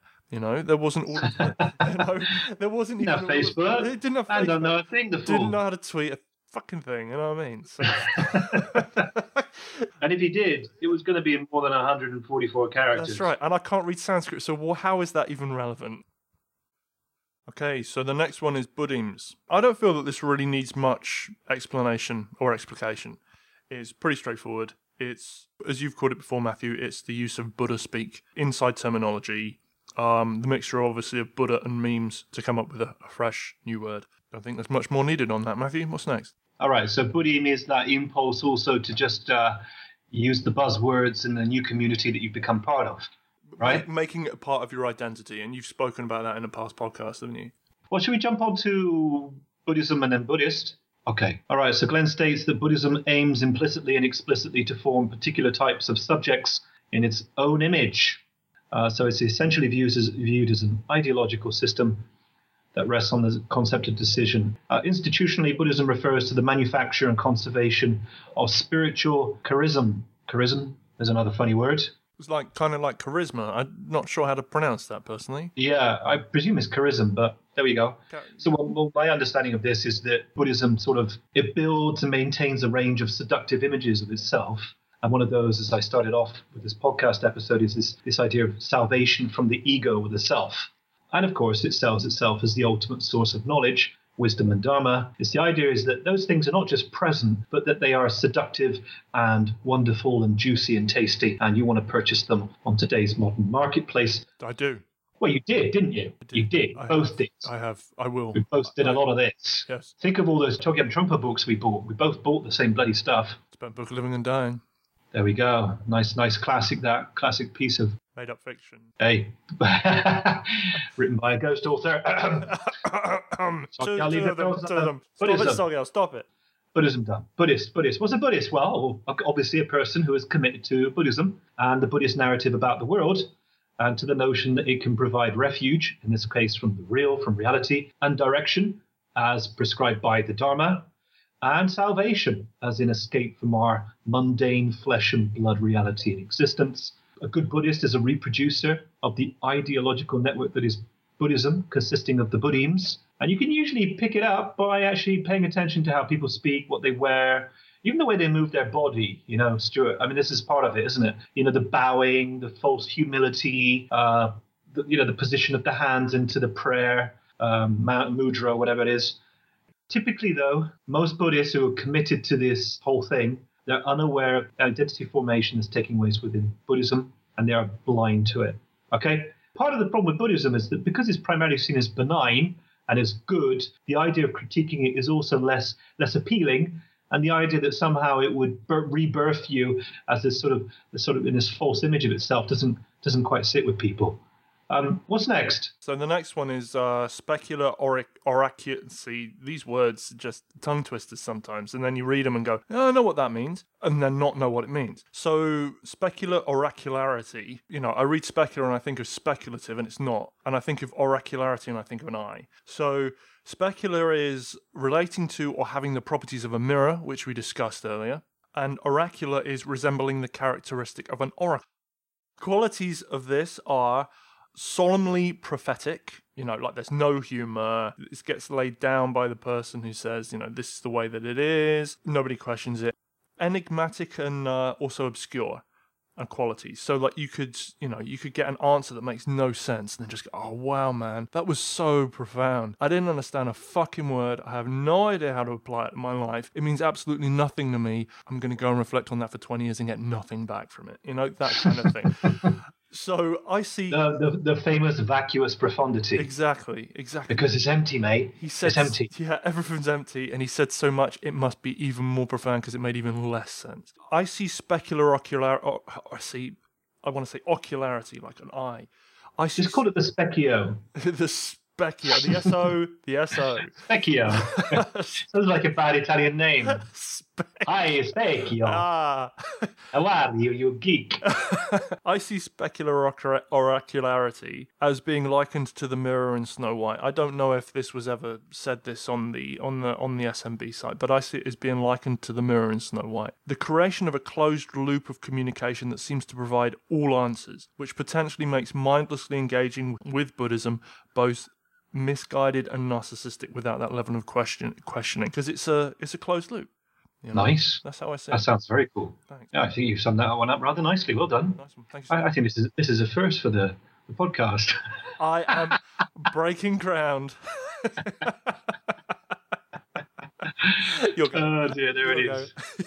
Yeah, yeah, thanks. Well, Welcome. you know, you, you know what is nice about what you just said, though. Again, it's that passive nature of the Buddhist relationship with the wise teacher and Dharma as perfect, right? It's passive. It's so bloody passive. Perhaps that passiveness is what uh, you know sort of evoked Glenn's ire. you know? And his his yeah his rage and his anarchistic spirit. Yeah. Cancellation of warrant is the next one. This essentially means that you're breaking the game. So if we go back to the analogy of the football pitch on top of the table, it means you just stop playing. It's broken. You know, the ball flies off the pitch and no one kicks that bugger back. Uh, it also means suspending one's role as a good, faithful Buddhist, faithful in this sense as in blind faith. Uh, so, as a person who maintains Buddhism and the decisional structure of obedience to ideology, you stop. You say no more. And you cease to see Buddhism as complete, the real truth, the big final answer. You start to see it as man made, as human. And uh, you start to find out, oddly enough, that much of what we're discussing today starts to make more sense, which comes back to the point you expressed before, Stuart, that this sort of work is for grown ups and is for people who've been involved with Buddhism for a long time. But we could actually probably be doing this for any form of Eastern spirituality, don't you think? I do think, yeah. Yeah, we, we could change, change all the Buddhist stuff for Hinduism. Shamanism as well, I reckon. Shamanism probably works, although it's not so well institutionalized. But certainly it would fit Christianity, actually, and Islam and Judaism too, right? I mean, it's a, Forbidden, forbidden territory. Yeah, yeah. Okay, so that's that one. Um, finally, Buddhism loses its charm, really. One of the ways that this often happens, to mention Sogyal again, bad gurus are often very good at initiating this process. Again, it has to be said, it's amazing how many people, even in spite of those things, keep going with the game. That's a very, very strong ideological commitment. Okay, have you got another one? I do I have that magical one, the thaumaturgical refuge, which is from the Greek thaumaturgy. thauma meaning miracle or marvel, and ergon meaning work. So this could be likened to a magician or a saint and the working of magic and miracles, and that this would then be inherent to the universe that that occupies. In this case, the Buddha or or systemic Buddhism. Thaumaturgical refuge then is the process of taking refuge in a magical system of thought or a system that's perceived to be that and therefore complete in its own quote unquote enlightened perfection, right? Okay, empty reality. How do I empty reality? Oh, that's, that's a really, that's like a Cohen. Like a like a Leonard Cohen. Well, then it comes a Buddhist. Man, this is all, this is like hippie shit. It's all tied together. It is. It is. Oh, uh side note, advert. Check out Glenn's punk band Ruin. Check out the cover of White Rabbit that they've done as we go deeper down the rabbit hole as Matthew goes on to the next. There's a really nice point that Glenn makes. He says that Buddhism stylizes emptiness. That's just great. I love that phrase. It stylizes emptiness. It overwrites what it names, therefore making it invisible. Wow, that's profound. I don't understand that. You serious? Well, what is it? What, what could that mean? What are the what are the examples of that? How is that concrete? Well, think of any nice Buddhist term for describing emptiness. Lucid, luminous, luminous. Luminous, good. Don't forget that good word. The basic- Benevolent. Is basically good, right? and because we are part of it. This is really, really important, I think, this point. But I should just chuck in a few more words that come from his work. One way of looking at it, though, is simply emptiness without the bells and whistles, really like emptiness as in really a lack of something. He redefines it as radical immanence. And I was thinking about this, I was thinking about my own experiences with this, Stuart, um, and how practice, meditation practice, is actually invoke experience. So we often think of meditation loosely as pointing towards reality or introducing us to the true nature of things. But I would suggest, and I think Glenn would, would too, that practices actually invoke specific experiences, rather like the concentration states do. And I think the way that emptiness is defined by the tradition that you're part of, and the way it's sort of couched or wrapped in, you know, a certain dialogue or story or narrative, that actually can't help but produce expectations in the practitioner, something very subtle. The, the positive ways of reframing emptiness as something that actually is alive and positive and so forth is a very common practice across different forms of Buddhism. And so it's a feature of the ideological apparatus. But uh, so I had this experience. I was sitting in meditation uh, a couple of years back. You know, I was invoking, invoking. I, I didn't think of it then, but I do now. I was invoking this extremely positive, blissful state of feeling unified with raw sensations in my body. And I was sat there, you know, for what, 20 minutes or half an hour or something. And at some point, something just was niggling at me, you know, like, like an itch somewhere. And I looked at this as best as you can, this, this sort of bubble or this feeling state I created for myself, you know, where the mind was extremely quiet and it really was genuinely blissful. And I looked at it and I thought, there's something not quite right here. So, you know, I, well, what's not quite right here? Chuck that question in there. And I looked, and it was like something cracked, and this nice, cozy bubble fell apart. And it was like sobering up after being drunk. There was a simplicity and sobriety to the experience. Our reality became sharper, let's say, we want to call it that, more simplistic. But I think, in a sense, that might be, although it's a personal anecdote, a relatively useful analogy for understanding. Radical immanence is really bringing us back to the point where there is no fluff, there's no flavor, there's no reward. I think that's that's the point. Often in meditation practice, emptiness is placed out like the carrot for the donkey. You know, you get to emptiness, you're going to wake up, you're going to be enlightened, you're going to be free, you're going to see the truth of things. That's the carrot. Actually, emptiness, in essence, is disappointment. That's that's cool. That's that reflects back um, the creative, intelligent use of language here. Because radical is it radical radical immanence? Yeah. Is that what it is? Radical imminence. What's imminent? Imminent, isn't it? It's imminent. It's gonna happen. It's like an inevit. There's an inevitability to it. So radically immanent. If emptiness would do that, then cool. Because emptiness is it's another one of those buzzwords, isn't it? It's what is Yeah. it? You know. What is it? What is it exactly? Well, you know, and then we get a lot of ineffable answers. And when you get those ineffable answers, you know what you almost always get? Do you know what you get, Stuart? What do you get? Bu- bullshit. You get smugness. Yeah. Yeah. Yeah. I'm thinking about those nice neo Advaita teachers who are just smug. Yeah, I can. I could name one or two people. I'm sure the listeners can evoke, you know, and imagine one or two examples of that themselves as well. Because if they know it, if they know that special magical thaumaturgical refuge that you spoke about before, then they're there and you're not, and you haven't got it, and they have.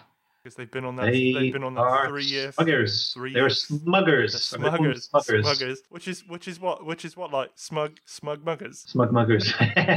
but they're mugging your intelligence, aren't they? They're mugging you up in a way. As they know? are Yeah. mugging, they're mugging something. It's part of that whole sort of collaboration between, you know, capitalism as the sale of goods and the advertising of attractive baubles that you've got to have, and then the disappointment that comes once you've you've got it and you realize it's it's made in China and made of plastic. Um, And it fell apart when your three year old child played with it. it fell apart unless you're stuck in the ideological bubble and then you're all maintaining you're all you're all facilitating each other's addiction to hanging out in those spaces which is another reason why spiritual folks rarely engage with the real world outside their spiritual bubbles phenomenologically stuart i will offer something kind back towards those who do engage with practices and do get some of that blissful experience, which is uh, at the end of the day, there's nothing wrong with hanging out in bliss. I mean, life's not so easy, let's be honest. And as an alternative to drink or drugs, why not? Why not? I think it's just about being honest with yourself, and that's what it comes down to. But phenomenologically, there's a lot going on in one's relationship with the idea of emptiness within meditation practice, within Buddhism. There's a lot going on. And I think phenomenologically, there's a lot of interesting exploration and discussion that could go on. I think it would be much more interesting and much richer if people dropped all of the, the, the etichetta, as they say in Italian, all of the, the, the sort of prefabricated labels that they attach to these things. And we just sort of stole away some of their added shine and sale value and just said, okay, all right, so you're experiencing this bliss, you know, let's, let's cut the crap. Let's drop the discourse and let's just say it has no value apart from exactly what you're experiencing. Let's talk about that and see what we can do with all this. That takes us on to the next point. What's yours? Ventriloquism. Go for it. Okay, so from Wikipedia, I thought this Wikipedia quote was pinpointed, it summed it up nicely. Ventriloquism or ventriloquy is an act of stagecraft in which a person changes his or her voice so that it appears that the voice is coming from elsewhere, usually a puppeted dummy. right? And I thought, oh, that's that sounds all right. Okay, interesting. So from the from and a quote from Glenn, evidence of ventriloquism is the predictable iteration of Buddhism in everything from canon, canono, cano, karaoke, Canonical. canonical literature to Dharma talks and blog posts. So this can show up as the undigested communication of second or even worse third hand knowledge as an undisputed truth. You covered that just now, Matthew. Of people having no real useful or examined experience of their own. Of having no contextual, contextually objective handle on what's actually going on.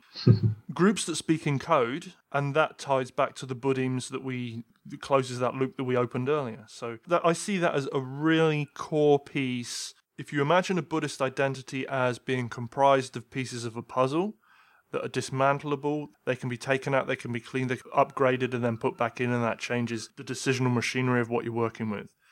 If you imagine it in that way, then I would see ventriloquism or I would experience ventriloquism as being a very key part of that because that determines what you can say. Well, it brings us back to all forms of ideological entrapment. Starts with critical thinking and trying to think for yourself and putting in the effort to do so, which of course many people don't want to do. That's right, because it's uncomfortable. Uh, well, it also takes effort. Let's be honest. It takes effort. That effort, that effort in itself, goes antithetical to people like to codify things. They like to look at it, understand it, and say, "Well, that's what it is," and then never go back and revisit. And that's part of human nature. And to go back and to re-examine that is inherently uncomfortable. It goes against the survival instinct. And maybe a topic for another show, Matthew, is how this work actually challenges that.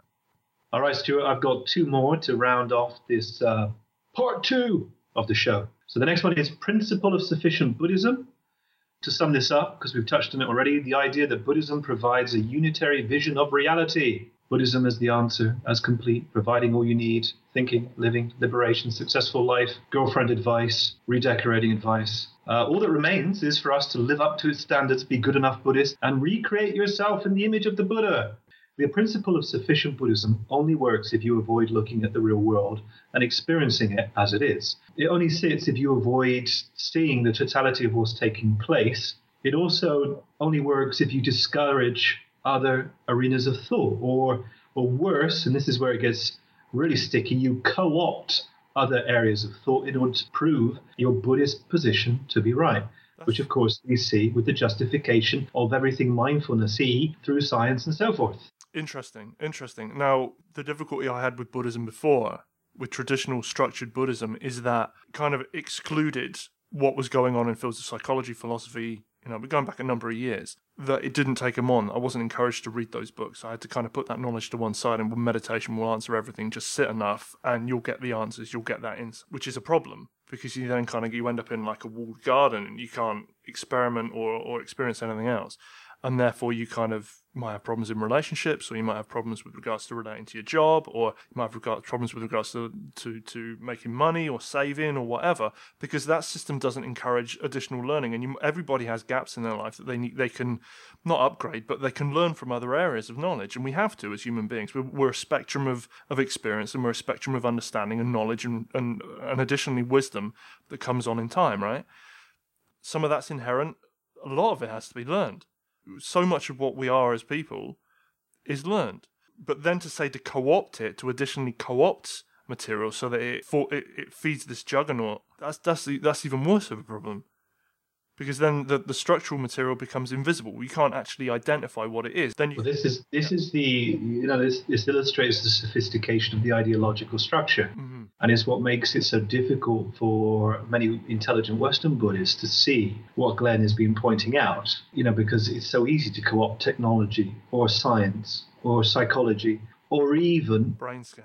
Yeah, brain scans being the big one. That's a very superficial reading of philosophy. And finally, Stuart, the principle of sufficient Buddhism means that Buddhists generally will avoid criticism of Buddhism or they'll react to them with justification for their position. Okay, so what we know about learning or what we know about critical thinking is uh, all of those positions are fundamentally problematic.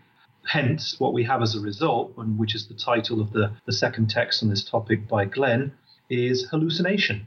That is, if you are trapped within the ideal of sufficient Buddhism, you are not able to see the world, engage with it effectively, and therefore you are enacting your life within an hallucination. Last one, Stuart, we should finish with this one really the devitalization of charism.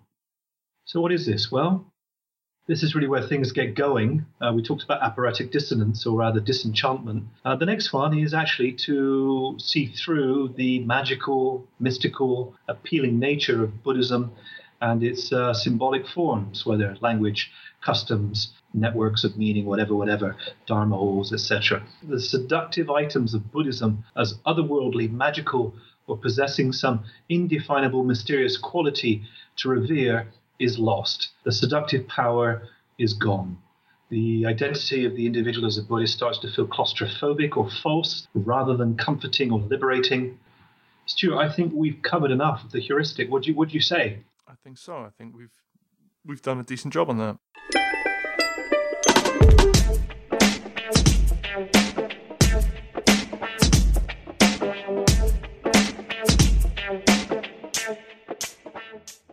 All right, Stuart, let's finish off with a few bits and pieces. The first thing to address, I would suggest, are criticisms that took place of Glenn's work. Most of those criticisms, at least in the public sphere, took place at the speculative non Buddhism site. Most of the people that made the criticisms there probably did not read Glenn's PDF document. That's my, my suspicion. They generally took three forms, as I hinted at the beginning. The first one is that a lot of people took this stuff personally. So you and I joke around with this stuff, but obviously, if we were to do this in a Dharma center with a number of true believers, we'd probably offend them dramatically. Or end up right? getting, getting them taking us out the back and, and, and doing us in. I, I don't know if Buddhists do that, do they? They do, they do. They do, okay. Yeah, you don't see them do it, but you know, it's like the Monty. It's like the Monty Python sketch with the uh, Uh, okay, you've Hell's got a film- I think you've got a film of this you're holding somewhere. Yeah, Perhaps this is the kick, this kick is up a the, punk. the the um. you know, we're playing with this stuff, but a lot of people did take it personally. Now, there was some personality politics going on in the comments section, but the work itself was undeniably good, uh, wholesome, rich, and full of opportunities. So the first criticism was personal. I'm going to enact some of these voices now, Stuart.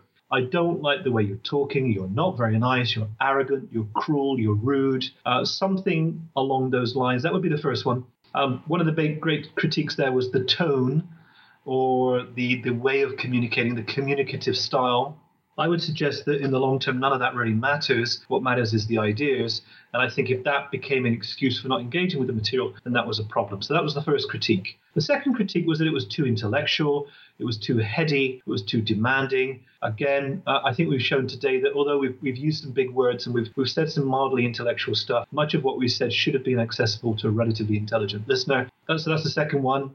It, it requires effort. Sorry, folks. Don't let that make be a reason for you to give up. And the third reason, really, is the more interesting one, perhaps, is that there would be a disconnect between the theory or the theoretical and people's personal experience. But none of those criticisms actually discount the theory. None of those criticisms or those approaches actually engage with undermining the ideas. Even attacking it intellectually did not actually undermine the weight of the ideas that Glenn and Co presented. See, that's interesting. Sorry to jump in there. That's Yeah. interesting though, because to actually counter these points, I'm sure there's stuff in there that isn't accurate. I'm sure there's stuff in there that can be by uh, not accurate. I mean, that can be worked on, that can be improved. As I see it, the only way that you could counteract those arguments is to understand or to know what the counter arguments are. But you can't know what the counter arguments are if you're coming from traditional Buddhism. It just it's just way too out of field to be able to do that. A thinking critically aware person would have to go through the process of understanding what what these guys have laid out. And if you're just going to go, nah, it goes against the rules of my teacher, well, sorry, that just don't cut it. Or in the case of the niceness brigade, that it doesn't quite fit into my idea of nice, benevolent, healthy communication.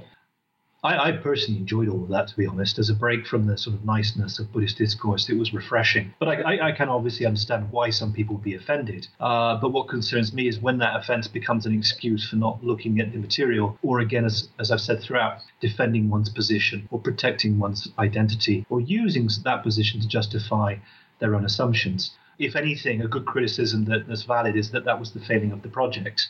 Failure obviously has to come as an evaluation response to the original intentions of the creators of the project. So, although I think Glenn and co actually did say on a number of occasions that they would like Buddhist teachers to come and engage with the material, it was inevitable that those people would not because it was just too challenging. It was too apparently aggressive to what most Buddhist teachers would consider appropriate communication. That, on the one hand, did sort of emphasize, you know, the limitations of these people and their embeddedness in the Buddhist discourse of, let's say, moral ethical behavior, which, as David Chapman pointed out, ends up being sort of white, middle class, liberal, progressive ethics and morality.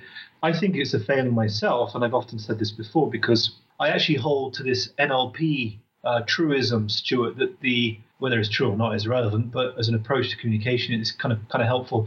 That the meaning of your communication is actually the way it's understood or received. What does that do? It doesn't mean you have to go and try and be nice to people, but it does mean you have to, you can, if you choose to, attempt to communicate in a way that will lead to the other person more likely understanding the point you would like to make. It's always an interesting intellectual challenge when you find what you think is obvious or is clearly true. Uh, it's quite interesting when other people say, No, I don't get it. And you try and explain to them in your own sort of idiom, and it just doesn't go in to say, okay, you know, how could I actually present this in a way that this person would actually get it? How could I invite them into this new space of understanding? That's a quality of skillful teaching. And as a teacher, I'm trying to do that. That's my view. I think that would be a valid criticism. And I think the second criticism that I think would be valid too is to have a greater tolerance for the phenomenological experiences that people have in working with meditation and so forth. Critical thinking has to go or has to accompany a reevaluation of your own worth, which is to say, if you want to actually stand up and engage in critical debate with somebody and you've got low self esteem or low self worth, or you lack confidence, and the sort of confidence that's not I know best, I'm right. No, no, no, no. I'm not talking about that. I mean, this is what I think so far. This is what I know, and this is what I feel. This is what I intuit, and this is what I've understood. I accept it might not be right, but there is value there, and that is my experience, and I've got to start with that. So let's talk about that. If the you know the interlocutor, whether it be a Glenn or a Tom or a Matthias or whoever, actually could, let's say, have a little bit more tolerance for that side of things, I think they may have been able to possibly articulate some of this material in a way that would be more user friendly and uh, more possibly have an impact on those who are perhaps at the start of you know becoming disenchanted with Buddhism but have got one foot in and one foot out I think actually, if you talk about ideology in a good way and you talk about Buddhism and you talk about ventriloquism, actually that would be a nice little push out the door for a lot of people who are undecided. And that certainly was something that did not take place at that site.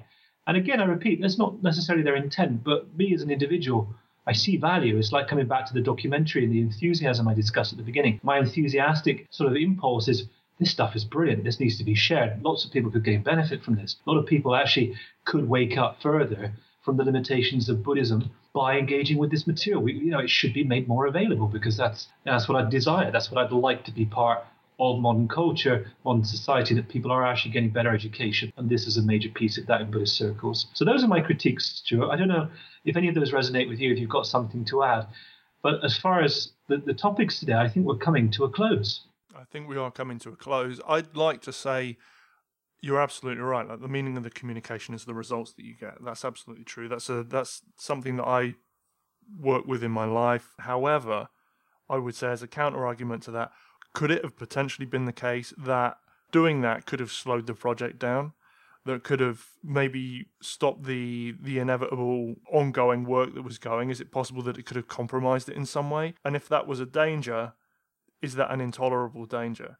Is it the fact that we just get this work down, we just go, we slap it down, we get it done, and then we just deal with what it does afterwards? Because that's a punk, that's a punk attitude. You know, it's just like it's in your face. This is what we're going to do, respectfully or disrespectfully. You can do that both ways. Is is it possible that that was a theme of the work? And I think that that's a potential possibility. I'm really looking forward to hearing what Glenn's going to talk about. I don't know what he's going to talk about, but everything that you said there and everything that you covered, yeah, has, definitely has merit. And I think it takes different personality types and different different approaches to reach the people that this needs to reach. And that's definitely something that this podcast aims to do. You know what I mean?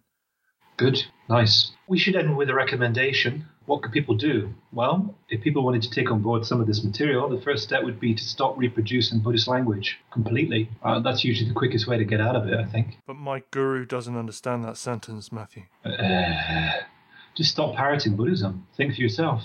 Um, question, question, question, and there it is. Well, as you mentioned, the Speculative Non Buddhism project came to a close. Every so often something pops up there, but uh, the meat of it all is, is done. Glenn Matthias's and Pepper's book is available. Go and check that out. And we're going to have Glenn on next time. I've got a number of questions to ask him we'll see where that conversation ends up, Stuart, and uh, how it goes. We uh, we've got a final element to add in our pursuit of entertainment, uh, information, and cultural richness. Stuart, well, that sounds nice. We're going to not only provide you with book recommendations, but a song. Song. We're going to end up, yeah, a song, bit of music. We're going to end each of our podcast episodes with a piece of music. Some people may not know I also work on the radio. I run an English language program in Italy, and we promote bands and so forth and I'd get a lot of them on as guests. And and I thought it would be nice to share some of their music just in case you're interested. You know, we mentioned about the book. We try and keep it in theme with the podcast. We'll do the same with the music. So if Glenn comes on next week, we will have a punk song. Today's song, though, is actually by the artist who provided our theme tune, our opening tune.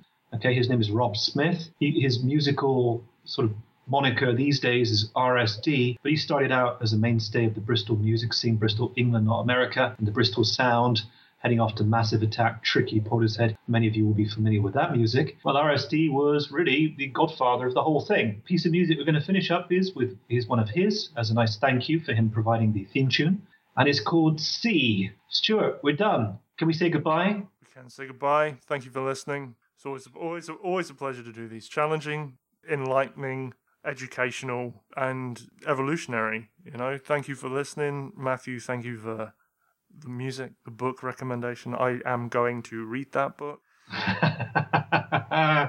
Go for it. We could say that this was a dharmic, enlightening, wisdom filled, compassionate, basically good podcast, Stuart. Basically good. Bye for now. Bye for now.